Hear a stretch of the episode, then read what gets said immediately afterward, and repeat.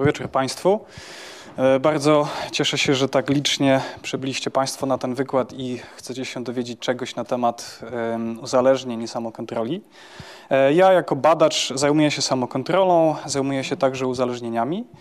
E, natomiast dzisiaj przede wszystkim będę koncentrował się na samokontroli. Będę starał się pokazać, w jaki sposób wiedza na temat samokontroli może nam pomagać w rozumieniu tego, jak powstaje uzależnienie i w rozumieniu tego, w jaki sposób e, możemy z uzależnieniami walczyć.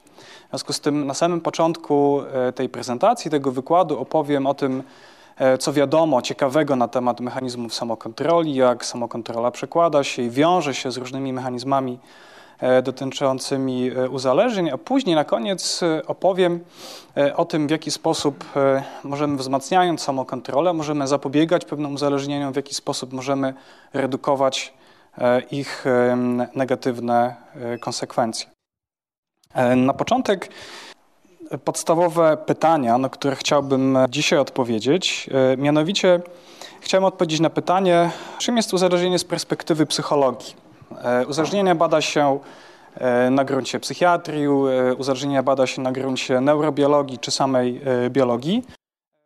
Oczywiście ważne jest to, żeby wspomnieć, co wiadomo z perspektywy biologii na temat uzależnień.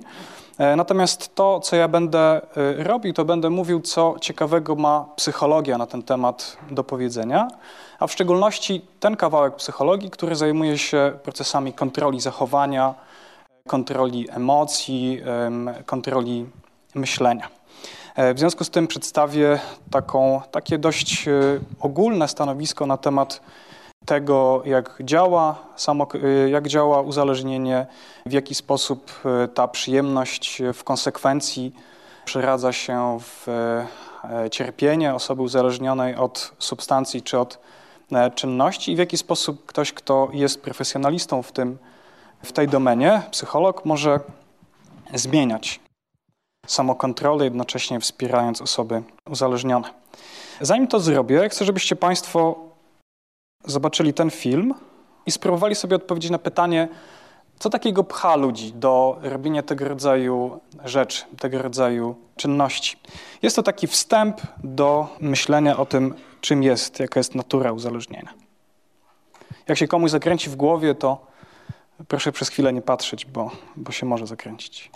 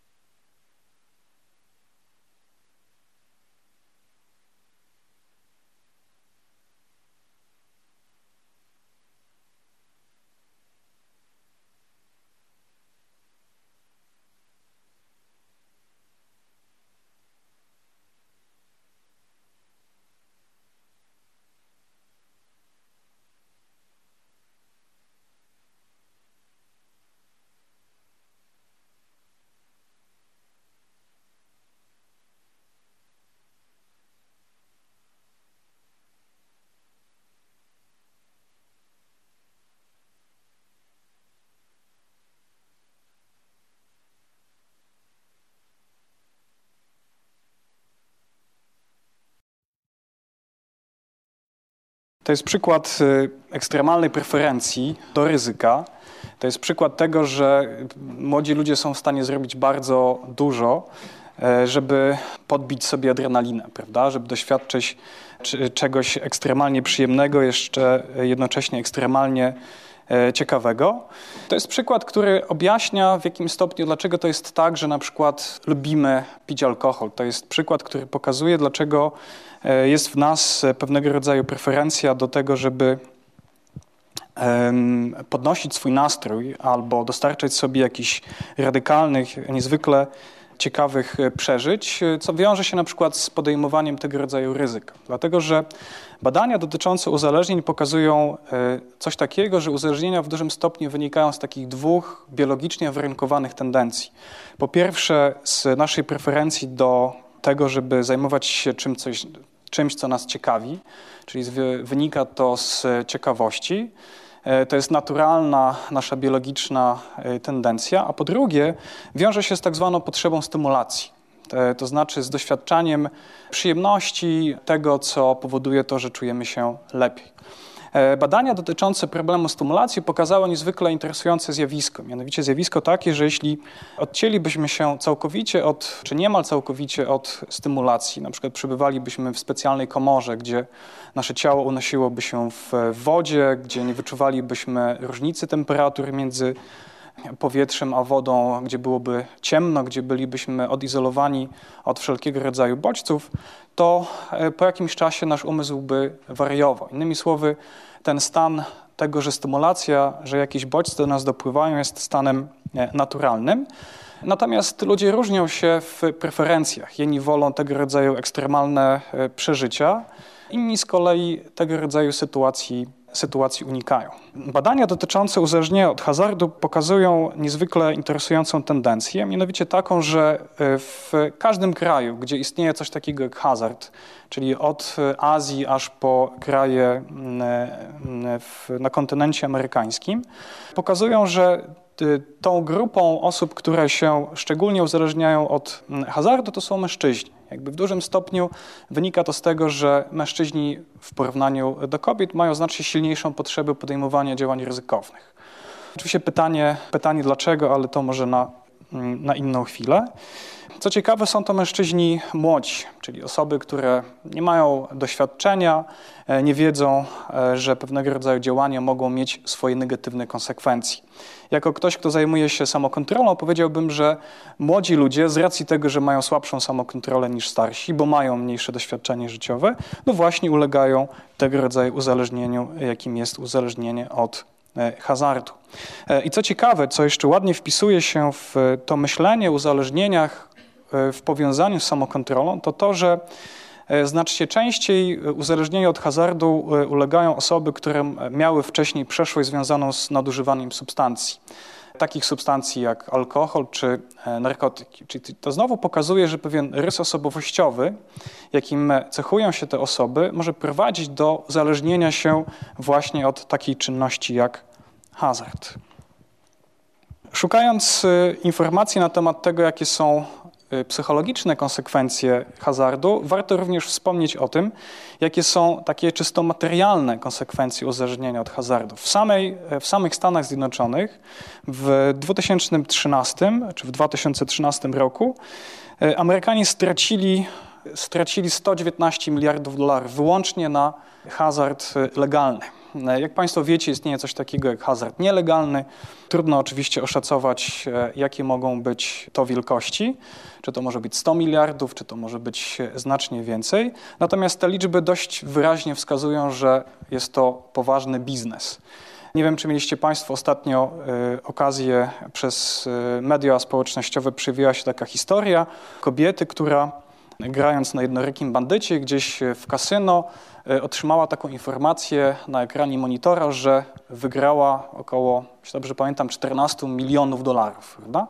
Wrzuciła ileś tam dolarów, automat po iluś e, minutach gry zwrócił jej taką informację, E, że, że tyle wygrała. Oczywiście to jest niemożliwe, ponieważ w hazardzie wygrywa tylko i wyłącznie e, kasyno. Ta pani została zaresztowana i e, wyraźnie jej wytłumaczono, że jednak w kasynie się nie jest po to, żeby wygrać, ale po to, żeby się dobrze rozerwać, tracąc jednocześnie pieniądze. W związku z tym dla mnie jako psychologa powstaje takie pytanie, jak to się dzieje, prawda, że ludzie pomimo tego, że doskonale sobie albo czasem sobie dobrze zdają sprawę z tego, że, że przegrywają, że jednak chodzą do tego kasyna. Co ich takiego, e, co jest takiego pcha? Jaki mechanizm psychologiczny e, za tym stoi?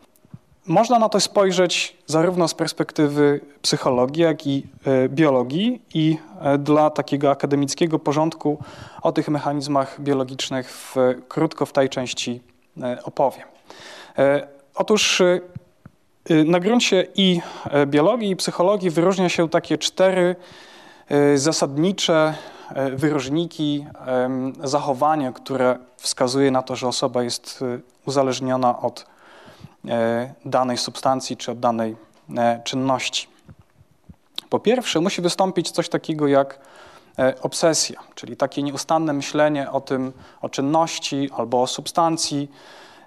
To jest powracanie myślami do tego rodzaju czynności, która oczywiście wiąże się z przyjemnością. Przyjemne może być granie, przyjemne może być bieganie, przyjemne może być chodzenie na siłownię, wiele różnych czynności, od których ludzie mogą się e, uzależnić. I pierwszy symptom e, to jest właśnie takie obsesyjne myślenie o, e, o czynności. Kolejna kwestia to jest wystąpienie pewnego rodzaju zachowania i my na gruncie psychologii nazywamy to zachowanie kompulsją. Czyli to jest taka sytuacja, kiedy człowiek coś robi albo kontynuuje działanie, nie jest w stanie zapanować nad sobą, nad tym, co robi. E, I to na przykład e, w przypadku uzależnienia od hazardu jest szczególnie widoczne, ponieważ to często ludzie w kasynie spędzają wiele godzin, czasem e, kilkanaście godzin grając. Stąd w kasynach bardzo często jest taka sytuacja, no, że nie ma okien, tak? nie jest w stanie człowiek spostrzegać, kiedy jest dzień, kiedy jest, kiedy jest noc, po to, żeby nie było tych czynników, które z perspektywy tego biznesu powodują jakąś dystrakcję, rozpo, rozproszenie klienta, czyli tych czynników, które to zachowanie ukierunkowane na zdobywanie czynności są w stanie czy mogą, mogą przerwać. Trzecia bardzo ważna kwestia to jest kwestia związana z tym, w jaki sposób ludzie ukierunkowując się na e, daną substancję, wykonując daną czynność, regulują swój nastrój. To jest niezwykle ważny wyróżnik uzależnienia. E, mianowicie e, w pierwszej fazie e, uzależnienia ludzie zazwyczaj są, czy myślą o tym, że dana substancja czy dana czynność po prostu dostarczy im przyjemności. Prawda? Gramy na komputerze dla przyjemności, po to, żeby na przykład uzyskać jakieś nowe sprawności, albo gramy w kasynie po to, żeby zdobyć mm, jakąś wielką fortunę. Natomiast z czasem, jeśli uzależnienie się rozwija, pojawia się symptom odstawienia, pojawia się pewnego rodzaju napięcie, które ludzie później poprzez daną czynność czy poprzez daną substancję chcą y, redukować. Chcą sobie poprawić nastrój, bo czują się źle. I tak jest e, w ostatniej fazie, natomiast w pierwszej fazie e, uzależnienia chodzi o to, żeby poczuć się lepiej. I to dążenie do poprawiania nastroju, do redukcji tego nieprzyjemnego napięcia określa się mianem craving albo w tłumaczeniu na język polski pożądaniem które myślę, że dość dobrze oddaje znaczenie tego słowa. To y, jest dobrze widoczne na gruncie zachowania, na gruncie tego, czym zajmuje się psychologia.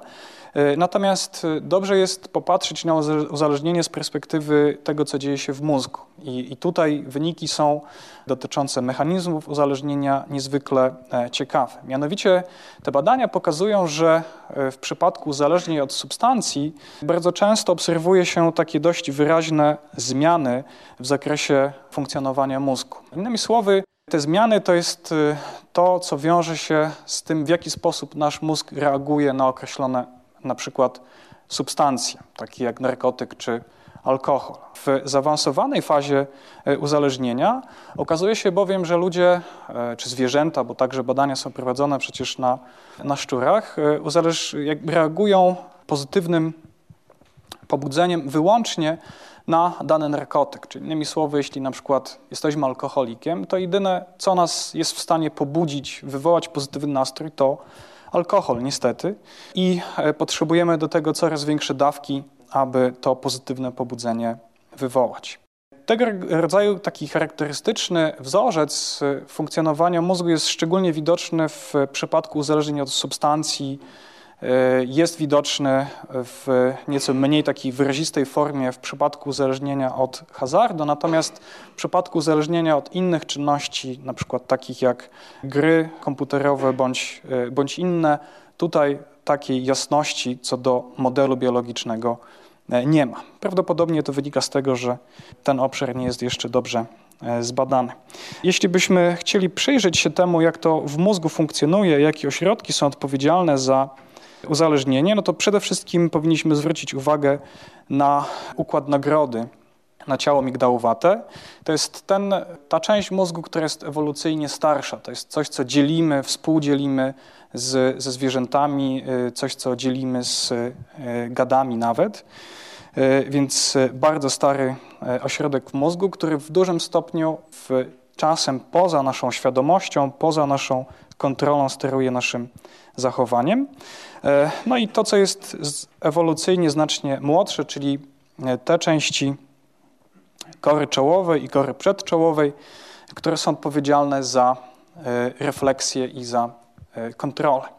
Jak się okazuje, najnowsze badania e, biologiczne pokazują bardzo złożone interakcje pomiędzy poszczególnymi elementami e, e, tego modelu biologicznego. Tutaj na tym rysunku widzicie Państwo zasadniczo trzy elementy. To, co jest na niebiesko, to są części układu, układu nagrody.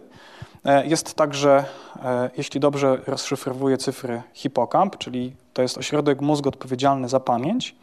E, I te wszystkie ośrodki e, łącznie z e, korą przedczołową biorą aktywny udział w procesie przetwarzania informacji o na przykład narkotykach bądź innych substancjach, które budzą, budzą pożądanie. To, co jest tutaj szczególnie ważne, co warto powiedzieć, to to, że dwa ośrodki, to są e, jądra znajdujące się w mózgu, to są te ośrodki, które biorą zasadniczy udział w powstawaniu czy w kontroli pożądania. Ten mały, mały taki guziczek to jest e, jądro, które jest odpowiedzialne za powstawanie impulsów. Jeśli w tym obszarze pobudzenie jest szczególnie silne, to człowiek traci kontrolę nad swoim zachowaniem, dlatego że tego rodzaju pobudzenie ukierunkowuje zachowanie na daną substancję czy na daną czynność. Natomiast ten obszar mózgu e, związany z funkcjonowaniem kory przedczołowej związany jest z kontrolą, z hamowaniem reakcji, co w przełożeniu na język psychologii jest po prostu samokontrolą. To jest ośrodek, który jest odpowiedzialny za to, jak dobrze, jak sprawnie kontrolujemy swoje zachowanie. E, I Psychologia koncentruje się i na jednym, i na drugim, zarówno na mechanizmach związanych z powstawaniem impulsów, czyli to, co tutaj zaznaczone jest na e, nie niebiesko, jak i też zajmuje się tym, w jaki sposób te ośrodki ewolucyjnie młodsze są w stanie kontrolować zachowanie, w jaki sposób refleksja, nasza zdolność do zastanowienia się wpływa na zachowanie. Z perspektywy psychologii można powiedzieć tak, że samokontrola ma takie trzy główne postaci. Pierwsza postać to jest taka samokontrola skuteczna i ona może być punktem wyjścia dla nas do myślenia o tym, jak działa uzależnienie, w jaki sposób możemy walczyć z uzależnieniem. Ta samokontrola skuteczna, ona wynika z tego, w jaki sposób nasze cele wpływają na nasze zachowanie, w jaki sposób sprawujemy kontrolę e, i w jaki sposób wprowadzamy korektę w nasze zachowanie. E, samokontrola jest skuteczna, jeśli pomiędzy tymi trzema elementami występuje, można powiedzieć, balans czy równowaga. To znaczy wtedy, kiedy cele, które sobie stawiamy, są dostosowane do naszej możliwości sprawowania kontroli. Prawda? Jeśli na przykład ja bym dzisiaj sobie pomyślał, że chcę być kosmonautą, no to adekwatne to do moich możliwości po prostu nie jest, prawda? I ze względu na wiek, i ze względu na pewne kompetencje. W związku z tym nieważne, jak bardzo bym siebie kontrolował, nieważne, co bym chciał zrobić, jak zmienić swoje życie, moja samokontrola w tym zakresie nie byłaby skuteczna, ponieważ ten cel jest zdecydowanie zbyt, e, zbyt ambitny. Druga postać samokontroli to jest samokontrola nieskuteczna, albo innymi słowy niewłaściwa. I ona y, dotyczy tych trzech elementów, celów, kontroli i korekty działania. Y, I samokontrola może być zaburzona w każdym z tych y, obszarów. Y, w związku z tym ludzie na przykład mogą nieskutecznie kontrolować swoje zachowania, na przykład na skutek tego, że e, stawiają niewłaściwe cele albo nie mają celów e, w swoim życiu, prawda? albo te cele gdzieś gdzieś giną. E, być może terapeuci są tutaj w, mm, na tej sali e, i być może macie Państwo takie doświadczenie prawda, z pracy z pacjentami, na przykład osobami uzależnionymi od alkoholu.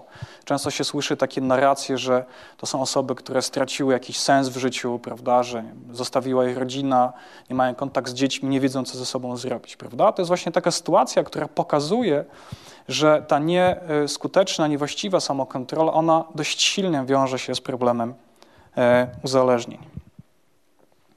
I e, trzecia rzecz, taka dość nietypowa, bo wydawałoby się, że e, jeśli samokontrola jest rzeczą dobrą, to im więcej samokontroli, tym lepiej, ale przykład pracoholizmu, który później omówię, pokazuje, że uzależnienia również mogą wystąpić wtedy, kiedy zbyt wielką wagę przywiązujemy do kontroli, zbyt wielką wagę, e, zbyt mocno koncentrujemy się na e, rozmaitych celach e, i gdy wyznaczamy sobie zbyt wysokie standardy.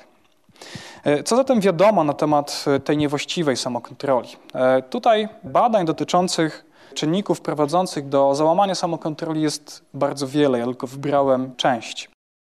To, co badania pokazują, to na przykład pokazują coś takiego, że jeśli Mamy do czynienia z taką sytuacją, że człowiek ma niewłaściwą strukturę celów, albo relacje między celami bliskimi a dalekimi są e, zaburzone, e, to może prowadzić do załamania samokontroli. Czyli na przykład to bardzo często jest E, taka sytuacja, kiedy człowiek stawia, stawia bardzo ambitne cele, na przykład związane z tym, żeby być najlepszym na przykład menadżerem albo najlepszym szefem, natomiast te cele, które realizuje na co dzień, wcale z tym nie są związane. Czyli zamiast na przykład rozwijać się, zamiast szkolić się, e, nie wiem, spędza czas pijąc alkohol mm, z, z kolegami, czy w, z, z, innymi osobami. To jest taka sytuacja, kiedy nie ma spójności pomiędzy tym, co dzieje się na co dzień, a tym, co człowiek e, rzeczywiście zamierza.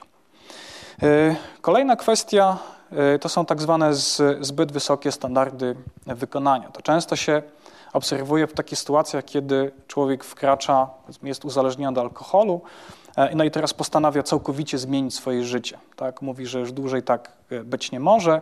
E, pora na to, żeby życie wyglądało zupełnie inaczej.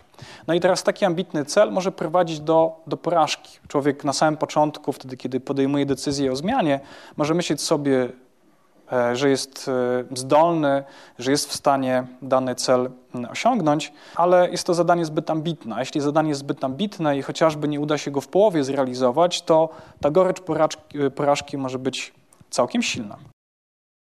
Co dalej? To, co jest widoczne na przykład w sytuacji uzależnienia od zakupów. Często jest tak, że ludzie na pierwszym miejscu tak na co dzień stawiają to, żeby się dobrze czuć, prawda? Żeby E, poprawiać swój nastrój i wiele swoich działań podporządkowują właśnie temu, temu celowi. Nie są w stanie znieść tego, że jest im e, w danym momencie źle, niedobrze, zimno, E, że są głodni. Okazuje się, że tego rodzaju czynniki, tego rodzaju motywacja, stała motywacja do poprawiania nastroju może przekładać się na uzależnienie, na przykład na uzależnienie od zakupów. Dlatego, że ten rys, y, rys takiego dążenia do tego, żeby czuć się lepiej albo poprawiania sobie negatywnego nastroju, szczególnie w takim okresie, jak mamy dzisiaj, prawda? Listopad, y, zimno, prawda? Pada i tak dalej, no to myślimy o tym, co by tu zrobić, żeby poczuć się E, lepiej. No i jeśli zakupy to jest ten główny czynnik, no to ryzykujemy prawda, tym, że, e, że, e, że się uzależnimy. Prawda? Szczególnie sprzyjają temu różnego rodzaju prawda, wystawy okołoświąteczne. Co dalej? Okazuje się, że ten proces związany z kontrolą zachowania, jeśli on jest w jakimś stopniu zaburzony, ten, który składa się na powodzenie samo, e, samokontroli, jeśli jest zaburzony, powoduje to, że ryzykujemy, że nasza samokontrola będzie załamana. Często jest to widoczne w sytuacji takiej, kiedy ludzie na przykład decydują się na spożycie alkoholu. Okazuje się bowiem, że alkohol powoduje to, że przestajemy zwracać uwagę na to, co robimy. W psychologii mówimy, że zmniejsza się samoświadomość osoby. Prawda? Już bardziej nie myślimy o tym, co się z nami dzieje, bardziej skupiamy się na tym, żeby na przykład wypić kolejne piwo, wypić kolejną dawkę, nie myślimy o tym, jak się zachowujemy, jakie na przykład wrażenie wywołujemy na otoczeniu, czy jesteśmy agresywni, czy nie, to nie ma znaczenia, ponieważ nie jesteśmy, nasza psychika nie jest zdolna do tego, żeby kontrolować e, zachowanie. E, co ciekawe, badania pokazują jeszcze to, że brak tak zwanych umiejętności miękkich, czyli na przykład takiej zdolności do radzenia sobie ze stresem, powoduje to, że ludzie sięgają na przykład po alkohol albo, po narkotyki. Okazuje się, że to e, w pierwszej fazie, jeśli jest łatwym sposobem na poprawienie sobie nastroju, to ludzie przy tym pozostają. Nie chcą problemu rozwiązać, e, tylko substancja jest tym takim zastępnikiem. Okazuje się, że jeśli u osób, na przykład klientów, e, terapeutów podnosi się te kompetencje związane z radzeniem sobie ze stresem, to automatycznie zwiększa się samokontrola i łatwiej jest ludziom wychodzić z nałogu. E, powodem załamania jest jeszcze wyczerpanie energii, zmęczenie, które powoduje to, że łatwiej ulegamy impulsom. Jak rozumiemy samokontrolę? Można sobie pomyśleć, że to jest pewnego rodzaju cecha, z tego względu, że jak pewnie sobie pomyślicie o różnych osobach, e, które was otaczają, to jedni mają silniejszą tendencję do uzależnienia się, a inni z kolei mają inną samokontrolę. Są ludzie, którzy świetnie siebie kontrolują, prawda, biegają, świetnie są zorganizowani, ale są też tacy, którym wiele rzeczy się nie udaje. E, czasem się upiją, pójdą z kolegami na imprez. Innymi słowy, mówimy, że samokontrola może być cechą, ale też i samokontrola może być pewnego rodzaju procesem, który prowadzi do pewnych konsekwencji. Zatem na samokontrolę ogólnie rzecz biorąc możemy spojrzeć jako pewnego rodzaju zdolność, która powoduje, że jesteśmy w stanie ukierunkować się na cele długoterminowe, rezygnując z tych celów krótkoterminowych, szczególnie wtedy, kiedy wiążą się one z niebezpieczną przyjemnością. Czyli to jest taka sytuacja, kiedy odmawiamy sobie kolejnego piwa, ponieważ mamy gdzieś w głowie, że za na przykład dwa albo trzy dni musimy poprowadzić wykład, albo mamy rozmowy o pracy, albo robimy coś innego, co wymaga e, e, sporego wysiłku, szczególnie wysiłku e, intelektualnego. Takim szczególnym przykładem jest odraczanie gratyfikacji i chciałbym teraz na tym problemie się skupić, ponieważ okazuje się, że odraczanie gratyfikacji jest niezwykle ciekawą miarą i niezwykle ważną rzeczą e, w naszym życiu. E, I jak wiele badań pokazuje, w związku z tym, że to odraczanie gratyfikacji, ta zdolność do odraczania nagrody jest umiejętnością, która kształtuje się wtedy, kiedy mamy, jesteśmy dziećmi, to warto tutaj poświęcić temu sporo, sporo uwagi. Ja bardzo lubię ten film, który będzie za chwilę e, włączać, ponieważ on doskonale pokazuje, jak to odraczanie gratyfikacji wygląda. Z góry przepraszam te osoby, które ten e, film e, znają. Ja widziałem go już 15 razy i chętnie jeszcze raz obejrzę, więc myślę, że Państwo, którzy jeszcze raz go zobaczą, również z przyjemnością to zrobią. Dobrze?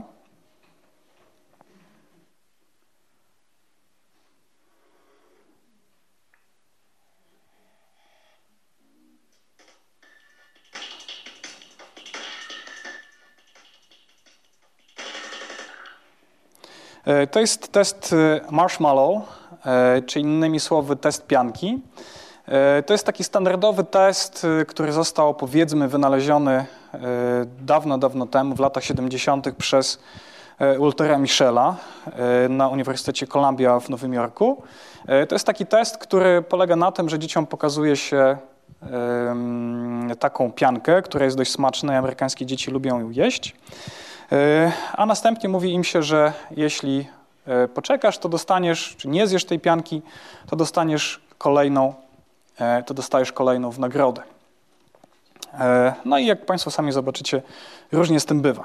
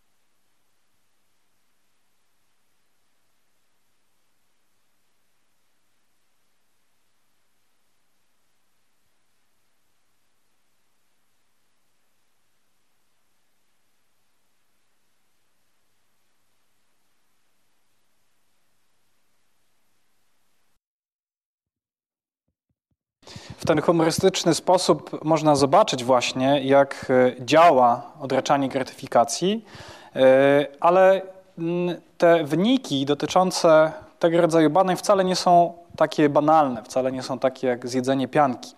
Bowiem te testy, które były prowadzone e, lata temu, one pokazały, że e, ludzie, którzy jako dzieci świetnie sobie radzili z tego rodzaju zadaniem, długo czekały, e, później jako dorośli na przykład byli bardziej szczęśliwi, mieli mniej długów, nawet okazywało się, że bardzo często te dzieci, które odnosiły sukces w tego rodzaju próbie, w ogóle długów nie miały. Dodatek były dość bogate, miały dom, dzieci ich były wykształcone i tak dalej.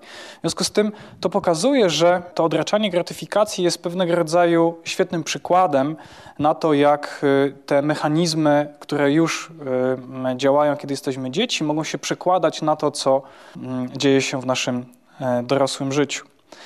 E, Baumeister nawet twierdzi, że samokontrola, podobnie jak inteligencja, jest najważniejszą ludzką kompetencją. I e, te, e, ta hipoteza była testowana niedawno, w 2013 roku.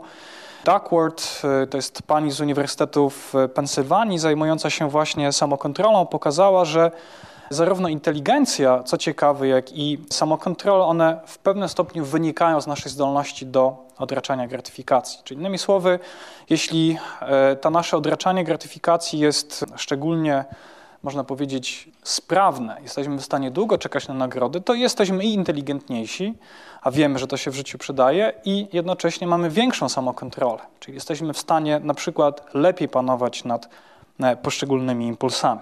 I z tą wiedzą teraz pójdźmy dalej, zobaczmy, jak to przekłada się na pewnego rodzaju czynniki e, w naszym życiu, także te, które mogą wiązać się ze skłonnością do uzależnień.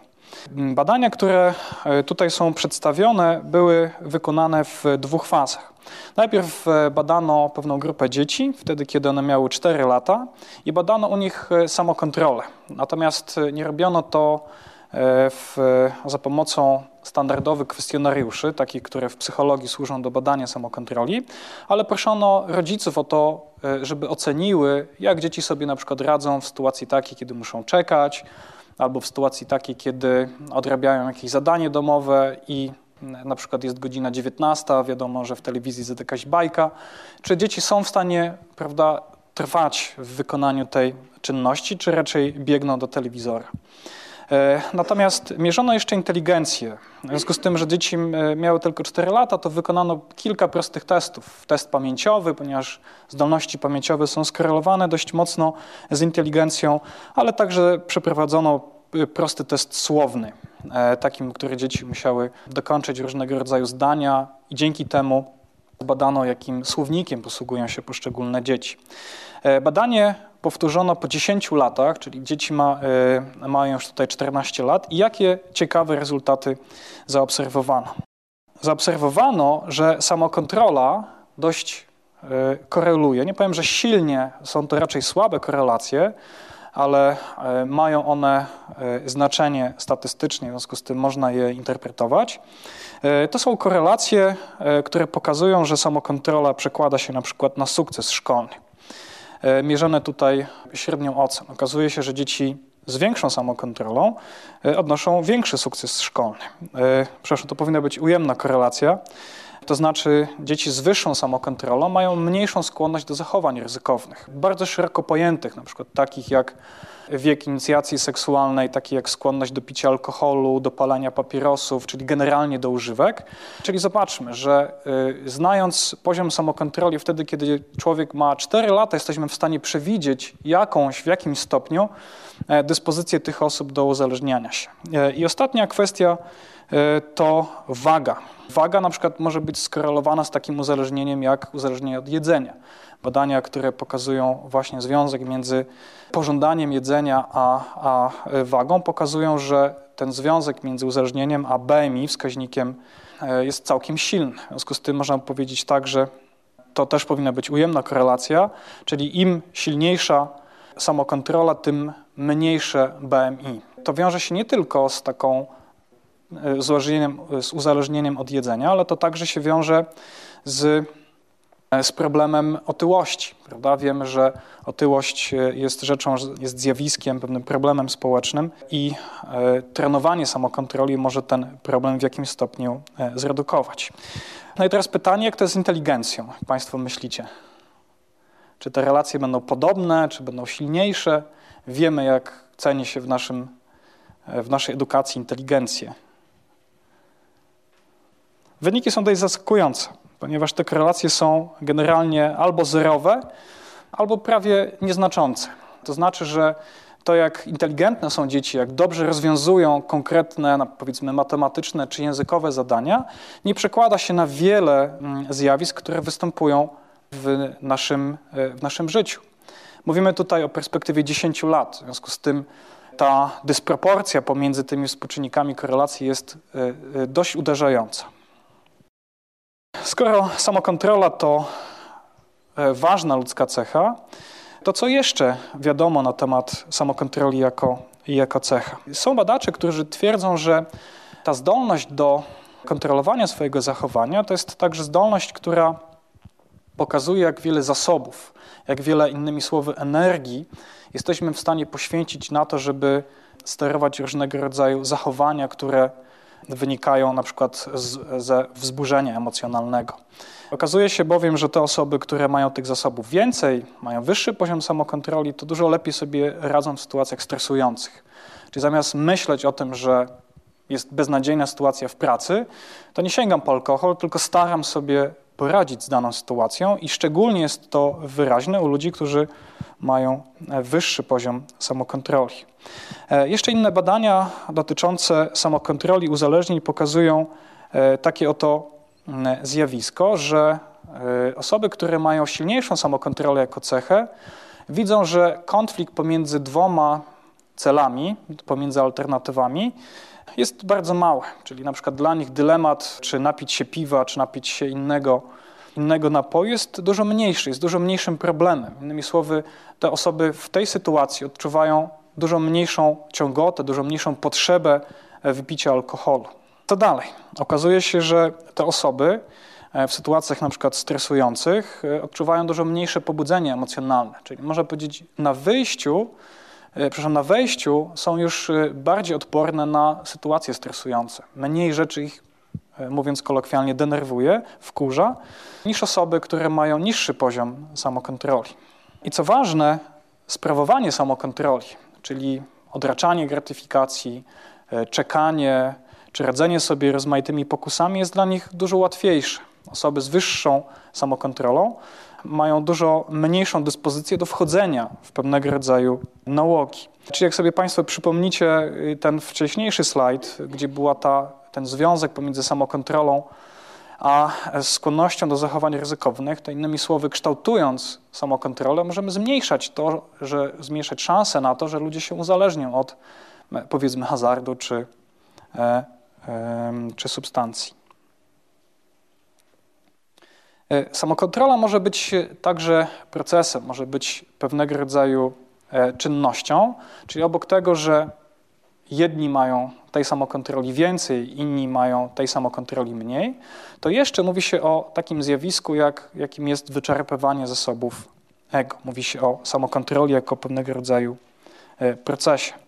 E, kiedy to się pojawia? Pojawia się to wtedy, kiedy ludzie e, muszą hamować jakąś czynność. Na przykład jesteśmy zdenerwowani, czujemy złość, bo na przykład szef szykuje się, żeby nas zwolnić z pracy.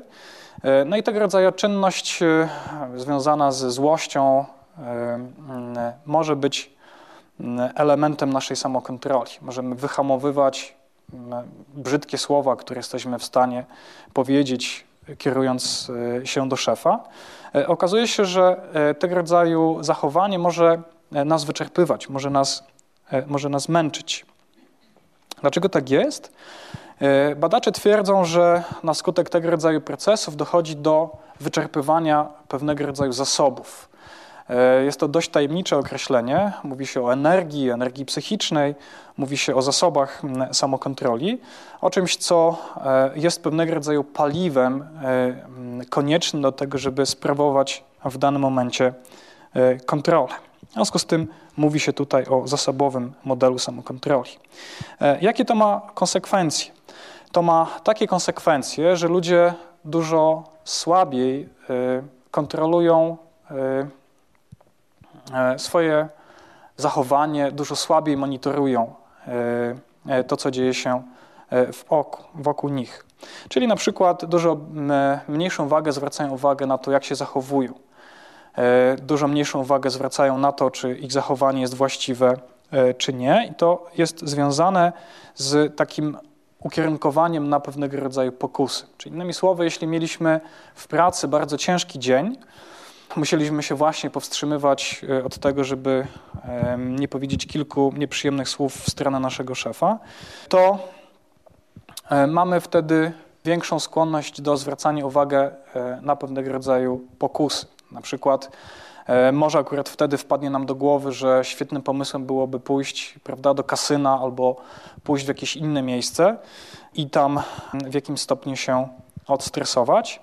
Badania dotyczące efektu wyczerpania ego na przykład pokazują to, że ludzie na skutek zmęczenia, wyczerpania tych zasobów mają większą skłonność do podejmowania ryzyka, co się przekłada na przykład na długotrwałe granie w, w kasynie. Są bardziej agresywni, wydają więcej pieniędzy, więcej jedzą. Te tendencje są szczególnie wyraziste w sytuacji takiej, kiedy ludzie mają pewnego rodzaju inklinacje, pewnego rodzaju preferencje w kierunku e, takich, a nie innych substancji czy czynności. Czyli na przykład jeśli lubimy czekoladę, E, lubimy tłuste jedzenie, czy w ogóle lubimy jeść, to może tak się zdarzyć, że w sytuacji kryzysowej, w sytuacji z, zmęczenia, w sytuacji wyczerpania zasobów ego, e, sięgniemy po, po taką substancję i stwierdzimy, że to jest świetny sposób na radzenie sobie ze stresem, co zwiększa znacząco ryzyko, e, ryzyko uzależnienia. To, co do tej pory powiedziałem, to, była, to był taki obszar pewnego rodzaju refleksji, pewnej kontroli tego, o czym jesteśmy w stanie sobie pomyśleć. Natomiast badania dotyczące uzależnień akcentują jeszcze jedną bardzo ważną rzecz. To znaczy, że istnieją pewnego rodzaju tendencje, których nie jesteśmy w stanie kontrolować. Nie jesteśmy w stanie kontrolować impulsów, które prowadzą nas do tego, że sięgamy po, e, po narkotyk, że nie jesteśmy w stanie zawsze panować nad tendencją do picia alkoholu. W związku z tym dość często mówi się o tak zwanych ukrytych mechanizmach uzależnień. Terapie z kolei ukierunkowane na e, redukcję uzależnień, na zwiększanie samokontroli bardzo często e, koncentrują się wokół tych ukrytych, ukrytych mechanizmów. I chciałbym teraz w skrócie je przedstawić. Więc do tej pory mówiliśmy właśnie o mechanizmach refleksyjnych i do tego dołożymy jeszcze tak zwany, e, czy aktywność systemu automatycznego, te ukryte mechanizmy, które kierują naszym zachowaniem. Bowiem najnowsze badania, czy to 2016, nawet publikacje z 2017 roku, czyli coś, co ukaże się za ileś miesięcy, właśnie akcentuje sensowność tego, tego podziału na tego rodzaju dwa systemy. Innymi słowy, nie ma sensu mówić o uzależnionych wyłącznie z perspektywy tego systemu refleksyjnego, ponieważ uzależnienie to nie tylko nasz brak e, kontroli, to także siła impulsu, to, co e, wzbudza e, w nas tego rodzaju ukryte, ukryte dążenia, ponieważ te w konsekwencji, działając w interakcji, system refleksyjny system automatyczny wpływają na nasze, na nasze zachowanie.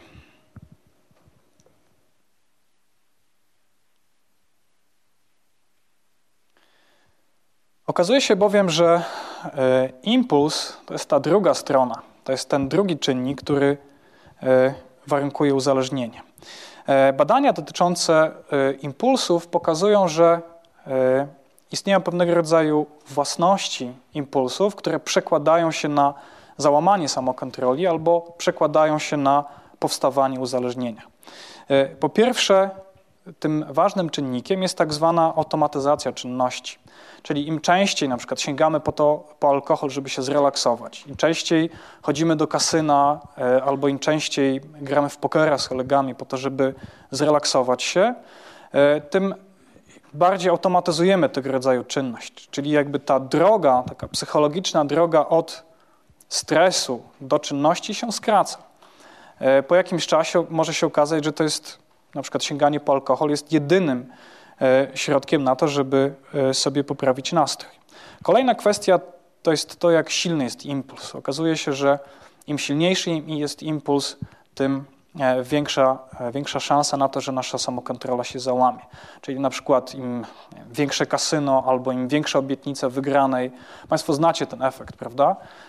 W sytuacji takiej, kiedy w lot to jest kumulacja, prawda, 20-40 milionów, to jest świetny przykład na to, który pokazuje, że siła impulsu może wzbudzać pewnego rodzaju tendencje do podejmowania ryzyka. Oczywiście w przypadku lotto no można mówić o uzależnieniu, E, wydanie 3 czy 5 złotych nie jest tak dużym problemem, ale pytanie jest takie, co wtedy, kiedy na losy wydajemy setki złotych czy tysiące, prawda? Są takie, są takie pewnie osoby, które wydają na lot to po to, e, żeby zgarnąć jak największą nagrodę. Kolejna kwestia to jest ta przyjemność. Okazuje się bowiem, że im większą przyjemność budzi dana pokusa, tym większa tendencja, że uzależnimy się od, od czegoś. Ludzie szukają, prawda? E, może hazard ich nie rajcuje, może nie alkohol, ale na przykład narkotyki, prawda? Jakiś rodzaj narkotyków. E, I im e, te skojarzenia są silniejsze, im bardziej pozytywne emocje wynikające z danego zachowania ukierunkowanego na substancję czy czynność, tym większa szansa, żeby się uzależnić. No i ostatni E, ostatni czynnik e, zmęczenia organizmu, bowiem się okazuje, że im jesteśmy bardziej zmęczeni, mniej skłonni, mniej zmotywowani do tego, żeby kontrolować swoje zachowanie i tym samym większa szansa na to, że nasze zachowanie ulegnie załamaniu, że powstanie e, uzależnienie. Chciałbym Państwu teraz pokazać jedną z metod badawczych, taką, która służy do sprawdzenia, jak silnego rodzaju impulsy, jak, jak silnego rodzaju tendencje motywacyjne mogą wzbudzić e, pewnego rodzaju bodźce. To jest taka metoda, którą ja w swoich badaniach wykorzystuję. E, to jest metoda dość nowa. Ja Państwu e, pokażę, jak to działa. Za chwilę wyjaśnię to, jak, jaki jest mechanizm, co dzieje się w tym teście, kiedy, kiedy badani go wykonują.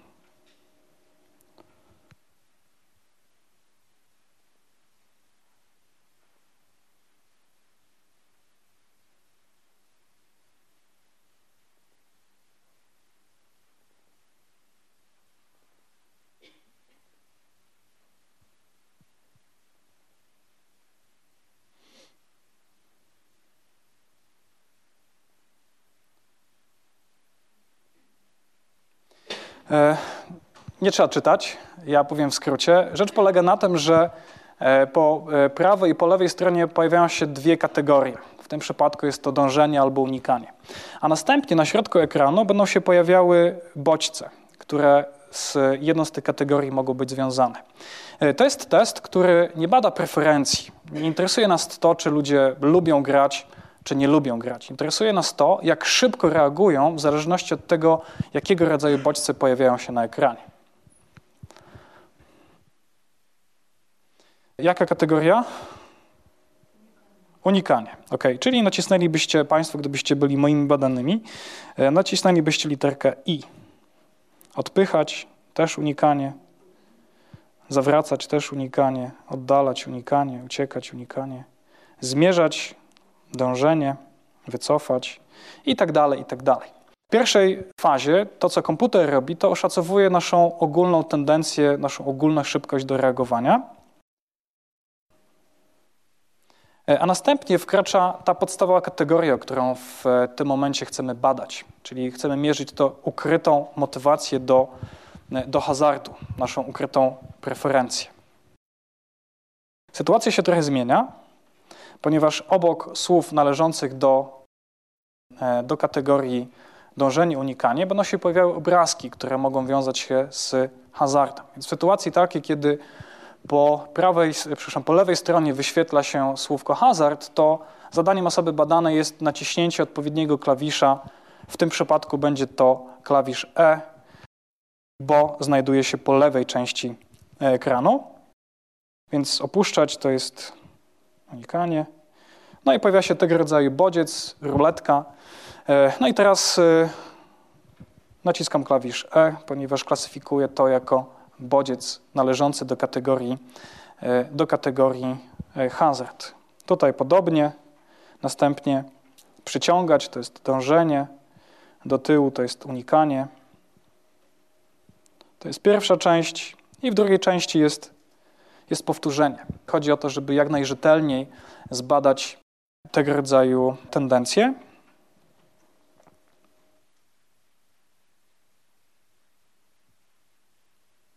A później jest zmiana kategorii. Zadanie e, jest e, takie samo. Kategoria związana z hazardem pojawia się po prawej stronie ekranu. Pierwsza część, powtórzenie. I koniec. Bardzo często jest tak, że ludzie nie są świadomi, nie wiedzą, o co w tym rodzaju, y, w, w tym teście chodzi. Mówi im się, że po prostu chodzi o to, że badamy to, jak szybko reagujesz. Natomiast my, uzyskując pewnego rodzaju wynik, jesteśmy w stanie stwierdzić, jaka jest ukryta, niejawna preferencja tej osoby. Jak Państwo myślicie, co daje nam podstawy ku temu? Ku temu podstawę dają te dwie kategorie, które pojawiały się tam na górze, te zaznaczone na zielono, te związane z dążeniem i te związane z unikaniem. Ponieważ to, co komputer, to, co algorytm komputerowi, komputerowy robi w tym momencie, on liczy nam to, jak szybko ludzie reagują wtedy, kiedy słowo hazard jest po tej samej stronie razem z kategorią dążenie i liczy nam to, e, jak szybko ludzie reagują wtedy, kiedy słowo hazard jest po prawej stronie razem z kategorią unikanie. Jeśli się okazuje, że ludzie szybciej kategoryzują dane słowo jako hazard wtedy, kiedy jest e, to słowo wspólnie z kategorią dążenie, znacznie szybciej niż wtedy, kiedy jest wspólnie z kategorią unikanie, to znaczy, że ma taką silniejszą, niejawną preferencję, preferencję hazardu. I badania dotyczące hazardzistów, osób na przykład uzależnionych od hazardu, pokazały, że oni znacznie szybciej kategoryzują obrazki, bodźce związane z hazardem, wtedy, kiedy on jest zestawiony z kategorią dążenia, niż wtedy, kiedy jest zestawiony z kategorią unikania. To samo było robione w odniesieniu do jedzenia, to samo było robione w odniesieniu do do alkoholu, do narkotyków. Wiele substancji zbadano w ten sposób. To jest oczywiście nauka, w związku z tym e, my eksplorujemy, pokazujemy pewnego rodzaju mechanizmy, ale jak się na koniec e, prezentacji okaże, ma to również znaczenie terapeutyczne, ponieważ e, można tego rodzaju wiedzę wykorzystać również w działaniach służących redukcji tendencji do, do uzależnienia. To jest sytuacja taka, kiedy nie jesteśmy w stanie skutecznie sprawować naszej samokontroli. Innymi słowy, to jest ta niewłaściwa, nieskuteczna samokontrola. Nie należy mieć przekonania, że im więcej samokontroli, tym lepiej, co szczególnie widać w odniesieniu do problemu e, pracoholizmu. E, problem pracoholizmu zaczyna się przede wszystkim wtedy, kiedy pracownik bardzo mocno uwewnętrznia zewnętrzne e, wymagania. Czyli bardzo wiele uwagi, e, bardzo wiele wysiłku poświęca na to, żeby realizować te cele, które w pracy są przed nim e, stawiane. Dlaczego?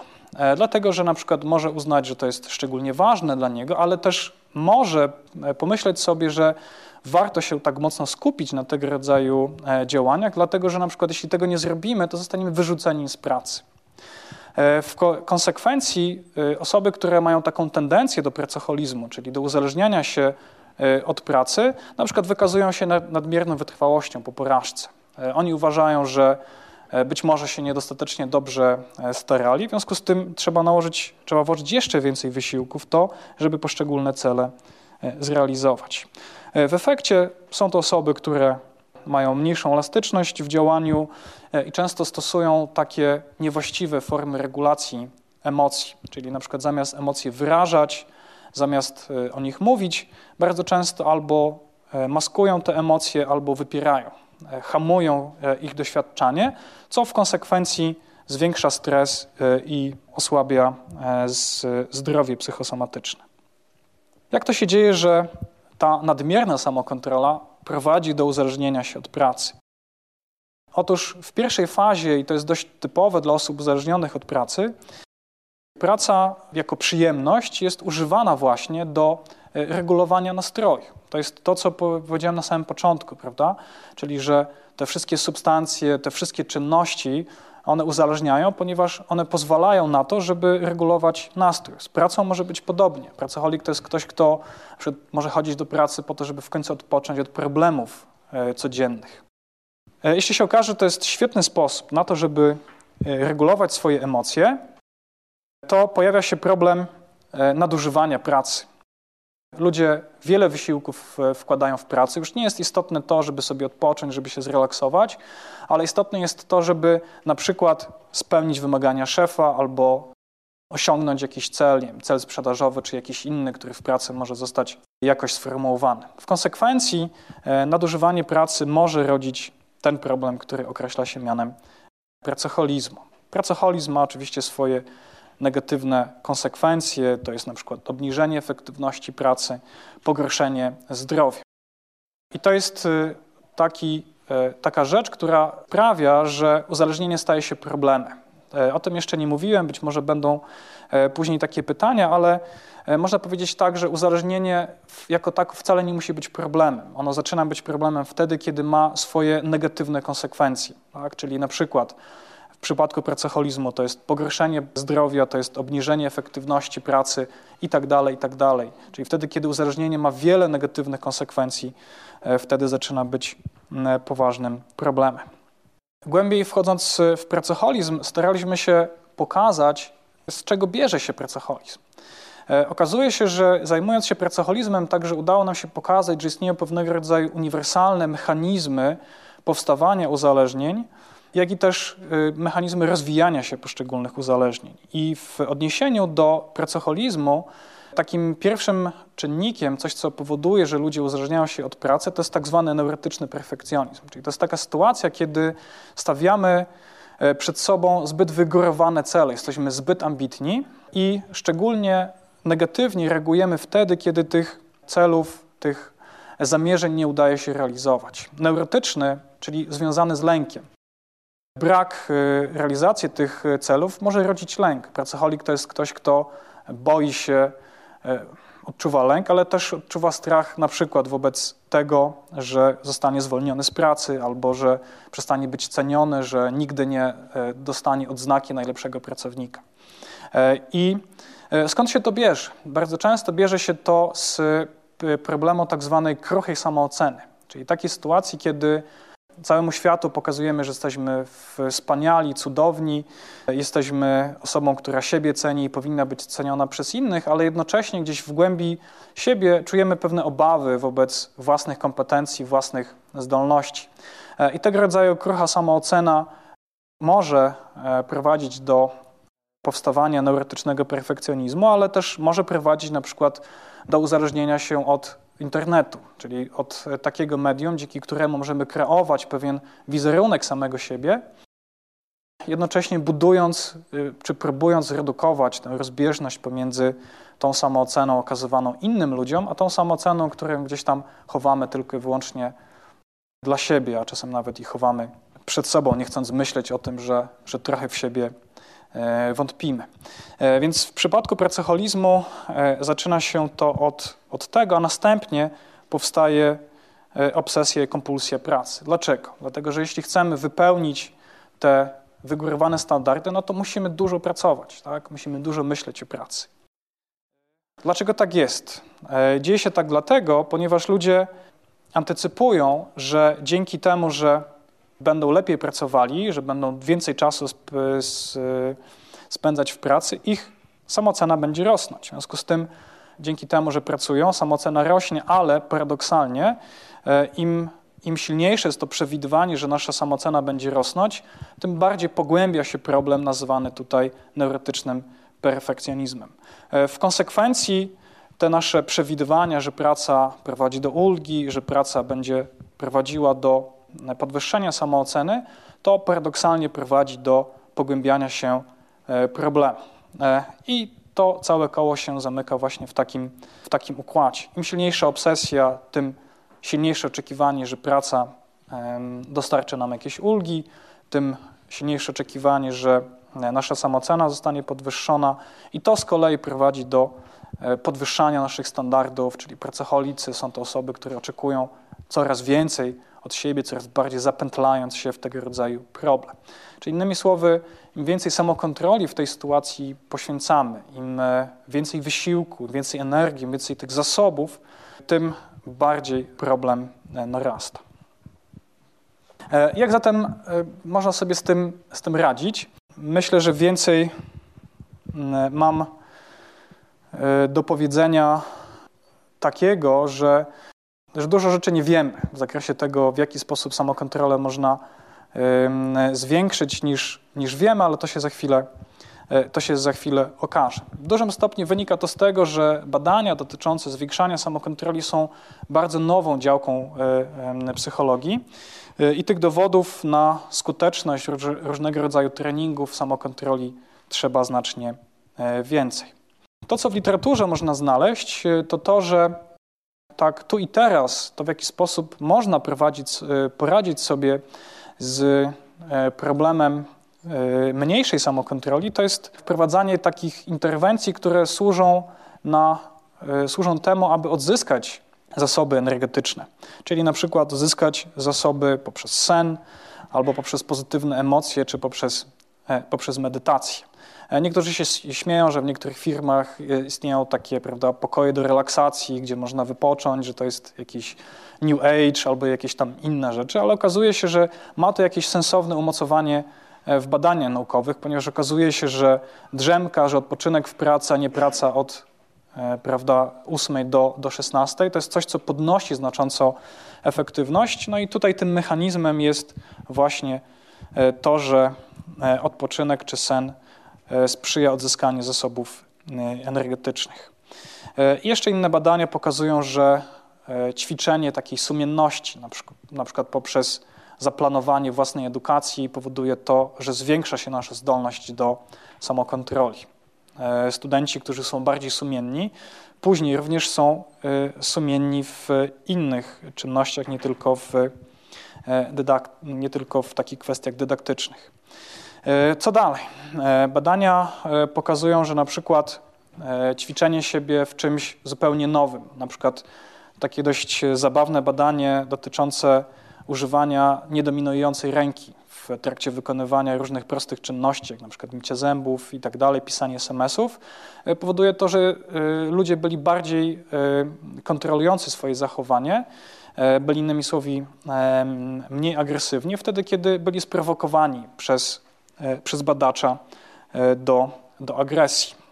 Czyli można tą samokontrolę wytrenować właśnie robiąc coś E, coś nietypowego. Jeszcze inne badania e, pokazały to, e, że na przykład rzucenie jednego nałogu zwiększa szansę na to, że rzucimy również inny nałóg. Czyli jeśli na przykład problem alkoholowy jest poważniejszym problemem niż problem nikotynowy, no to najpierw lepiej zacząć od rzucania papierosów, a później skupić się na, na alkoholu.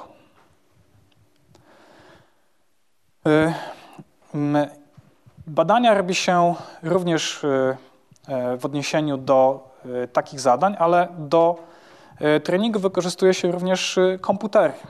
I to jest przykład badania, w którym wykorzystano badania komputerowe. Zadaniem osób badanych w takiej procedurze treningu hamowania, treningu czynności hamowania jest to, żeby w pewnych warunkach reagować na strzałkę, a w pewnych warunkach na tą strzałkę nie reagować. E, czyli to, co e, e, jest zadaniem uczestników badań, jest to, żeby w sytuacji takiej, kiedy pojawi się strzałka na ekranie, na przykład należy nacisnąć klawisz na klawiaturze. Jeśli pojawi się strzałka, jednocześnie pojawi się sygnał dźwiękowy, tak zwany stop signal, to wtedy tę reakcję trzeba wyhamować. Okazuje się, że tego rodzaju trening, jeśli jest prowadzony systematycznie przez ileś dni, prowadzi do umiejętności hamowania. To jest dość oczywiste, prawda? Jeśli na przykład trenujemy pisanie, kaligrafię, no to lepiej piszemy. Tutaj sytuacja jest bardzo podobna. Jeśli trenujemy hamowanie, trenujemy ważny aspekt y, samokontroli, y, to, to odnosimy w tym sukces. To jest mniej więcej ten wynik, to jest wynik w danym teście. Baseline, czyli to jest sytuacja taka, kiedy mierzymy poziom samokontroli przed treningiem. Niższy słupek pokazuje, że na koniec, po treningu nasza samokontrola jest lepsza. Akurat tutaj zmniejszenie wskazuje na polepszenie e, samokontroli. Tak to wyglądało w czasie. To są e, sesje, one to trwało mniej więcej, jeśli dobrze pamiętam, około dwóch tygodni. Czyli na samym początku ten poziom samokontroli nie był zbyt e, wysoki, ale im dłużej ludzie trenowali tę czynność hamowania, tym lepiej wykonywali dane, dane zadanie. To, co jeszcze było frapujące w tych wynikach badań, czego brakuje w badaniach poprzednich dotyczących treningu samokontroli, to to, że pokazano, co dzieje się w mózgu na skutek tego, e, tego treningu. E, I tutaj Państwo widzicie e, dwa etapy zadania i to, jak aktywny był mózg w zależności od danego etapu. Ten fragment po lewej stronie on pokazuje, że w sytuacji takiej, kiedy po prostu należało naciskać E, klawisz na klawiaturze, bo pojawiła się strzałka, mm, e, ten fragment pokazuje, że mózg był niespecjalnie aktywny. Natomiast wtedy, kiedy pojawił się stop signal, kiedy pojawiła się taka informacja, słuchaj, powstrzymaj swoją reakcję, to pewne części mózgu były e, bardziej aktywne.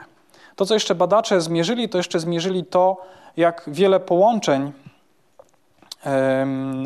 między neuronami powstało E, na skutek tego treningu. Okazało się, że trening e, czynności hamowania prowadzi do tego, że zwiększa się liczba połączeń pomiędzy poszczególnymi neuronami. Nie jest to może spektakularna zmiana, to nie jest zmiana, nie wiem, o 1000% czy o, o więcej, ale jednak ona następuje. Innymi słowy, jest to mechanizm biologiczny, który pokazuje, że te ośrodki odpowiedzialne za samokontrolę, za hamowanie czynności można trenować na skutek właśnie e, ćwiczeń, ćwiczeń samokontroli.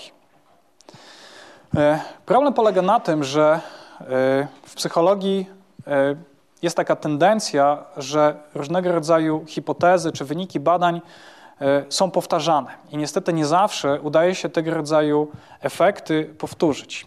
I w najnowszej publikacji, która się ukazała dosłownie dwa miesiące temu, badacze wykazali, że niestety ten trening hamowania jednak nie prowadzi do zwiększenia samokontroli. To, co jest niestety niedobre, no to właśnie to, że tego efektu nie udało się potwierdzić, nie udało się go zreplikować. E, I to na różnych poziomach. Badacze mierzyli coś takiego jak e, transfer bezpośredni, czyli na przykład to, na ile e, trening samokontroli w danej czynności, na przykład w czynności hamowania w danym teście, przekłada się na E, hamowanie e, w teście bardzo podobnym, wymagającym tej samej czynności, okazało się, że ten transfer, ten trening jest nieskuteczny. E, podobnie jeśli chodzi o tak zwany poziom metapoznawczy, czyli okazało się, że trening samokontroli wcale nie prowadzi do tego, że ludzie lepiej funkcjonują na tym poziomie refleksyjnym, że lepiej monitorują swoje zachowanie. Niestety efekty tutaj są niewskazane. Pytanie, czy coś jeszcze mamy? Coś jeszcze e, wskazuje na to, jak samokontrolę można, e, można zwiększać. E, I tutaj na szczęście badania pokazują, że możemy to robić za pomocą nieco innych metod.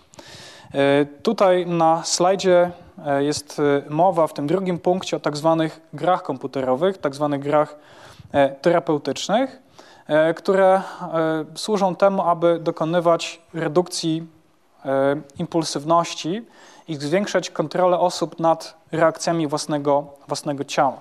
To jest taka procedura, która jest wykorzystywana na przykład w szpitalach psychiatrycznych e, po to, żeby e, wspomagać osoby na przykład leczące się z uzależnienia od hazardu. E, badania zespołu hiszpańskiego właśnie dotyczyły tego, tego problemu. Osoby uzależnione od hazardu były proszone o to, żeby uczestniczyć w czterotygodniowej sesji.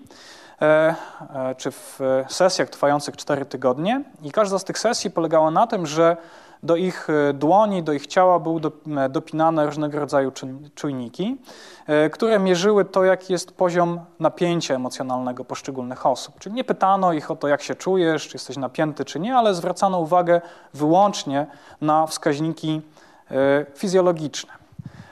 I na czym polegała czynność, którą te osoby musiały wykonywać? Mianowicie one musiały się zrelaksować. One musiały doprowadzić swoje ciało do relaksu, musiały obniżyć napięcie skórne, musiały wyregulować oddech, musiały zrobić coś takiego, e, co na przykład prowadziło do osłabienia, e, osłabienia tętna. E, jeśli to zrobili, to mogli pokonać kolejny etap w grze. To była dość prosta gra i ten feedback, czy neurofeedback sprzyjał temu, że ludzie uczyli się tego, w jaki sposób swoje ciało można wprowadzić w stan relaksacji. I tak dzień po dniu przez, przez cztery tygodnie. Okazało się, że e, po tych czterech, e, czterech tygodniach e, te osoby mniej grały, w zasadzie żadna z nich nie poszła do kasyna, w związku z tym nie wydały żadnych pieniędzy, osłabiła się ich potrzeba hazardu, czyli można powiedzieć, że dokonano osłabienia tych wszystkich wskaźników uzależnienia. Nie tylko tych dotyczących prawda, czysto emocji, ale także tych dotyczących myślenia. Zmniejszyła się ich obsesja, zachowania kompulsywne już więcej nie wystąpiły.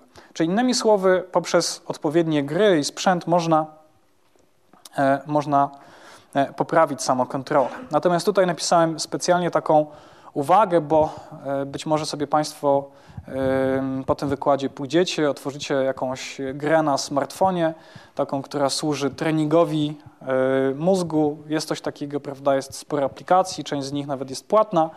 E, I w, dosłownie też no, dwa miesiące temu ukazał się bardzo duży artykuł na e, około 60 stronach opisano, że tego rodzaju gry nie mają żadnego efektu.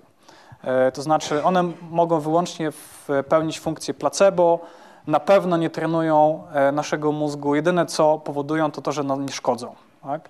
Ewentualnie zabierają czas, który moglibyśmy poświęcić na jakieś inne fajne, fajne rzeczy.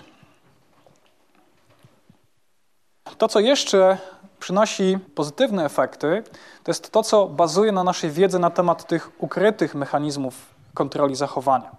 Był taki w Belgii robiony bardzo interesujący trening, który polegał na tym, że ludzie nie trenowali ani swoich czynności fizjologicznych, ani nie medytowali, ale wykonywali pewnego rodzaju ruchy joystickiem, które polegały na tym, że w sytuacji takiej, kiedy widzą na ekranie e, monitora alkohol albo sygnał alkoholu, to ich zadaniem jest to, żeby joystick przyciągnąć do siebie, czyli innymi słowy, żeby unikać tego rodzaju bodźców. Natomiast y, drugą częścią tego zadania było to, żeby reagować przyciąganiem joysticka w stronę monitora, czyli takim ruchem dążenia, wtedy, kiedy widzą inne napoje niż alkohol, na to wodę, czy jakieś inne zdrowe napoje, jakieś soki. Okazywało się, że y, wykonywanie tego rodzaju dość nudnych czynności ale stale przez, przez wiele tygodni może prowadzić do osłabienia tej potrzeby e, sięgania po alkohol, czyli innymi słowy tego rodzaju trening czysto behawioralny, skoncentrowany na wzbudzeniu pewnych ruchów ciała, dążenia bądź unikania, e, powoduje to, że ludzie rzadziej sięgają po alkohol. W związku z tym maleje szansa czy uzależnienie od, od alkoholu. Jeszcze taka ostatnia kwestia to, o czym myślę, że powinniście Państwo pamiętać, że odraczanie gratyfikacji przydaje się w życiu, że warto czekać, e, że można tę umiejętność również e, trenować e, i w sobie, i u dzieci, ponieważ są badania, które pokazują, że odraczanie gratyfikacji jako trening u dzieci przynosi pozytywne skutki, tym samym powoduje to, że nasze życie jako ludzi dorosłych po takim treningu może być bardziej E, szczęśliwe. No i jest jeszcze jedna metoda, to tak dla porządku należałoby wspomnieć, to jest taka metoda dialogu motywującego, która również przynosi pozytywne efekty związane z e, redukowaniem uzależnień. Ja chciałem wrócić do tezy zawartej w tytule wykładu i zastanawiam się, czy, czy istnieje jakaś systematyka, albo czy metodologia daje odpowiedź na pytanie, gdzie jest faktycznie ta różnica między uzależnieniem, a niewinną przyjemnością, czy to jest subiektywne i od terapeuty zależne? Znaczy, to można diagnozować, natomiast y, ta granica jest bardzo płynna. Tego się nie da e, jednoznacznie zdefiniować. Po pierwsze, można powiedzieć tak, że jeśli coś dostarcza przyjemności, jak na przykład ćwiczenia fizyczne, to pewnie, niech ludzie to robią i tak dalej. Chociaż wiemy, że ludzie się mogą uzależniać od, y, uzależniać od y, ćwiczeń fizycznych. Problem zaczyna się wtedy, kiedy ta czynność zaczyna na przykład ludziom szkodzić, powodować, że ludzie się na przykład nie wysypiają, e, to, że pogarsza ich się zdrowie, bo na przykład biorą jakieś środki, które służą rozbudowie mięśni. Jest takie, e, takie zaburzenie u mężczyzn, które jest związane z, e, ze skrzywieniem wizerunku ciała. Prawda? I te mężczyźni, ci mężczyźni, którzy biorą sterydy, chodzą na siłownię, biorą odżywki, często właśnie przejawiają tego rodzaju problem. Proszę? Bigoreksja. Bigoreksja, tak. To może powodować na przykład problemy z sercem, tak? Problemy skórne i tak dalej, i tak dalej, a skoro problemy z sercem, no to w konsekwencji na przykład zawał, tak? Więc można powiedzieć tak, że ta granica jest płynna i zawsze trzeba patrzeć na to, jaka jest, jaka jest konsekwencja tej tak zwanej niewinnej przyjemności. To jest też taki problem, który dotyczy na przykład gier komputerowych. Ja dzisiaj o tym nie mówiłem, ale może na koniec warto o tym wspomnieć. I są badania, które pokazują, że na przykład gry komputerowe no, mają tą moc, one mogą uzależniać. I okazuje się, że granie jest pewnym problemem, który w konsekwencji może powodować to, że na przestrzeni 10 czy 15 lat ludzie mogą mieć problem wynikający z tego, że wcześniej grali. Na przykład mogą mieć, e, e, mogą przejawiać zachowania e, ryzykowne, takie jak szybkie prowadzenie samochodu, albo picie alkoholu, albo mm, seks bez zabezpieczenia, tak? czyli na przykład mogą się narażać na różnego rodzaju choroby. Czyli innymi słowy, dostarczając sobie tych małych przyjemności, możemy, czy robimy małe kroki do tego, żeby pojawił się duży problem.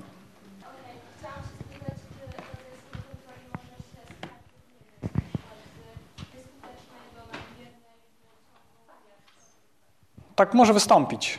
Tak, tak może być, ponieważ jeśli mówimy tutaj o pewnego rodzaju procesie, e, no to proces zależy od na przykład czynników zewnętrznych. Czyli może być tak, że na przykład jednego dnia samokontrola się całkiem załamuje na skutek na przykład dużego obciążenia, stresu, albo po prostu tego, że człowiek podejmuje decyzję, dzisiaj sobie odpuszczam.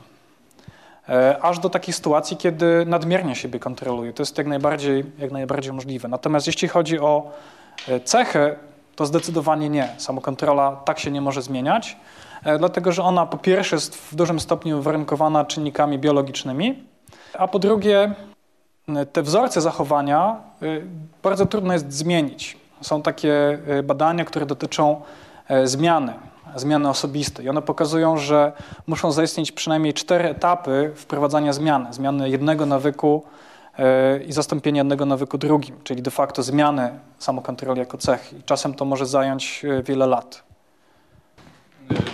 Opowiadając o, o powodach uzależnień, Aha. niewiele było Freuda. Czy to dlatego, że on nie jest tak istotny, czy... Freud nie jest istotny. Naprawdę? Freud, prace Freuda dostarczyły pewnej terminologii, natomiast... Nie, ja się, ja się zastanawiam nad, y, mm, nad wydarzeniami w dzieciństwie, które później sprawiają, Aha. że mamy skłonności takie czy inne, że tendencje się ujawniają u niektórych, u niektórych nie. Czy to jest y, margines, czy większość? Znaczy, to jest y, złożony pro, problem. Ja myślę, że to, co wiemy na temat doświadczeń z dzieciństwa, a na przykład tendencją do uzależniania się wcale nie jest zasługą Freuda. Są takie badania dotyczące na przykład wzorców przywiązania, e, tego, co ludzie przejawiają jako dzieci, jak są przywiązani na przykład do swoich rodziców. E, istnieją korelacje tak, pomiędzy e, niewłaściwym stylem przywiązania, takim lękowym, czyli doświadczanie w relacji z rodzicami lęku, a na przykład tendencją do uzależnień. To to jest, natomiast to w żaden sposób nie wynika z nauk Freuda. To też ważne, e, Freud e, nie był zainteresowany na przykład tym, żeby nauka, jeśli mówimy o nauce w latach 20. czy 30., żeby zweryfikowała jego twierdzenia. W związku z tym to, co zawdzięczamy Freudowi, no to pewnego rodzaju język, pewien sposób myślenia, ale nie na pewno konkretne hipotezy e, czy wiedzę o pewnych mechanizmach, bo w dużym stopniu to, co robił Freud, to były pewnego rodzaju domysły i jakieś takie majaczenia. Ja chciałem tylko powiedzieć, że bardzo się cieszę, że na koniec wykładu pojawił się temat dialogu motywującego, Aha. dlatego że w Stanach Zjednoczonych jest popularny od 80. lat tak naprawdę i wtedy powstawał, a w Polsce dopiero od kilku lat, więc tak, w takim akademickim tak. środowisku fantastycznie, że temat się pojawia, bo no nagle wiemy, że poprzez kontakt z pacjentem czy kontakt z człowiekiem możemy wspierać radzenie sobie, e, no może wspieranie zmiany albo takie eksplorowanie gotowości ewentualnej do zmiany. Także super. Tak, tak, to jest oczywiście bardzo ważny temat i też rozległy. Gdyby omówić o wywiadzie czy dialogu motywującym, trzeba było spędzić e, półtorej godziny. Więc e, to, co warto tym powiedzieć, tak w skrócie, to to, że to jest taka metoda, która mm, reprezentuje zupełnie inne podejście do wprowadzania zmiany. Trening samokontroli to jest po prostu ćwiczenie, to jest bycie takim zawodnikiem, prawda, i codziennie robienie czegoś, co w konsekwencji przekłada się na na skuteczną samokontrolę. Natomiast dialog motywujący służy do tego, żeby wzbudzić chęć do zmiany. E, ponieważ, e, i to też pokazują badania, ponieważ jeśli zmiana następuje na skutek tego, że człowiek tego chce, czyli zmiana wynika z motywacji wewnętrznej, z tego, że człowiek uznaje, że zmiana jest ważna, że trzeba to zrobić i też zmienianie się sprawia jakąś przyjemność, to w konsekwencji prowadzi do, do tego, że ta zmiana zachodzi, jest mniej kosztochłonna niż wtedy, kiedy na przykład człowiek czuje się zmuszony do tego, żeby się zmienić, bo na przykład na odwyk e, jest wysyłany przez rodzinę albo przez dom e, opieki społecznej. Prawda? W tej sytuacji terapia jest znacznie mniej skuteczna. Dlaczego? Dlatego, że motywacja jest na zewnątrz. Człowiek nie ma potrzeby do tego, żeby żeby podtrzymywać tą zmianę, to nie daje mu takiej przyjemności, jak wtedy, kiedy sam podejmie decyzję o tym, żeby, e, żeby się zmienić. Mhm. E, pani pyta o ten trzyelementowy model zmiany. Tak to wygląda. Po pierwsze, to jest e, e, taki model, który został dość dobrze empirycznie przebadany. E, on pokazuje o to, że pierwszą fazą to jest faza inicjowania zmiany. To na przykład w dużym stopniu wymaga zasobów, wymaga samokontroli, ponieważ człowiek musi podejmować wysiłek związany ze zmianą. To, co pozytywnie, znacząco pozytywnie wpływa na powodzenie, na przejście do kolejnej fazy, to jest wiara w własną skuteczność, tak zwane poczucie wysokiej skuteczności. Znaczy, jeśli ja widzę, że podejmowana zmiana ma sens, to kontynuuję swój wysiłek ukierunkowany na zmianę. I jeśli wystąpi pożądana reakcja, czyli na przykład przestaje chodzić do kasyna, e, to e, pojawia się, e, czy daje to możliwość przejścia do kolejnej fazy, do fazy do, do, tak zwanej fazy kontynuacji. Jeśli człowiek uzyska jakąś nagrodę, jakieś wzmocnienie tego, co zaczął robić. Czyli na przykład bardzo często jest tak, że w uzależnieniu od y, hazardu mamy do czynienia z, z wykluczeniem społecznym. Człowiek mm, nie ma znajomych, y, rodzina odeszła, dlatego że y, hazardziści są często w długach. E, a jeśli mamy długi, e, to nie mamy przyjaciół, prawda? Ponieważ jeśli przestajemy oddawać, to nikt już nie chce z nami się e, dłużej przyjaźnić, tak? Jeśli się okaże, że ten powrót do tej abstynencji przynosi jakieś pozytywne efekty, no to to wzmacnia. Jeśli rosną wymagania, czyli na przykład e, człowiek w tej fazie, e, w fazie kontynuacji doświadcza tego, że jest mu coraz trudniej dokonywać zmiany, to z kolei hamuje wprowadzanie zmiany. No i później jest faza utrzymania właściwych reakcji, takich jak na przykład właśnie, że zamiast e, nie wiem, picia alkoholu, zamiast pójścia do kasyna, człowiek nie wiem, idzie biegać, albo idzie do kościoła, bo też są takie efekty, e, no to istnieje większa szansa na to, że ukształtuje się już e, e, właściwy nawyk, jakim jest, co, co jakby związane jest często z sprawowaniem właściwej kontroli. Mhm. Tak w skrócie. Czy może Pan wymienić trzy top? Tak, pierwszą trójkę. Alkohol? Papierosy? I trzecie miejsce, jeśli chodzi o. Tylko to jest słabo diagnozowane, ale stawiłbym na uzależnienie od, y, ogólnie rzecz biorąc, mediów. Y, przede wszystkim mediów społecznościowych i tak dalej. Natomiast y, wciąż psychiatrzy się zastanawiają, jakie przyjąć kryteria, na przykład diagnozowania uzależnienia od gier komputerowych czy od mediów społecznościowych. To wciąż nie jest jasne. E, ilościowe, jeśli chodzi o procent, procent osób.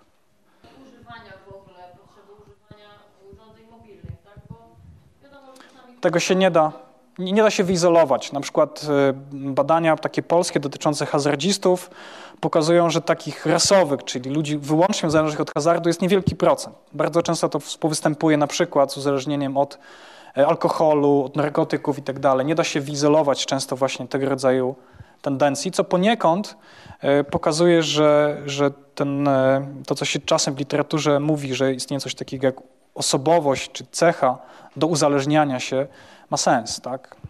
Ponieważ jeśli występują współuzależnienia, to znaczy, że istnieją pewne e, ogólne tendencje, które wyznaczają dążenie do tego rodzaju czynności. Jeszcze pytanie? E, To ja dziękuję. Dziękuję.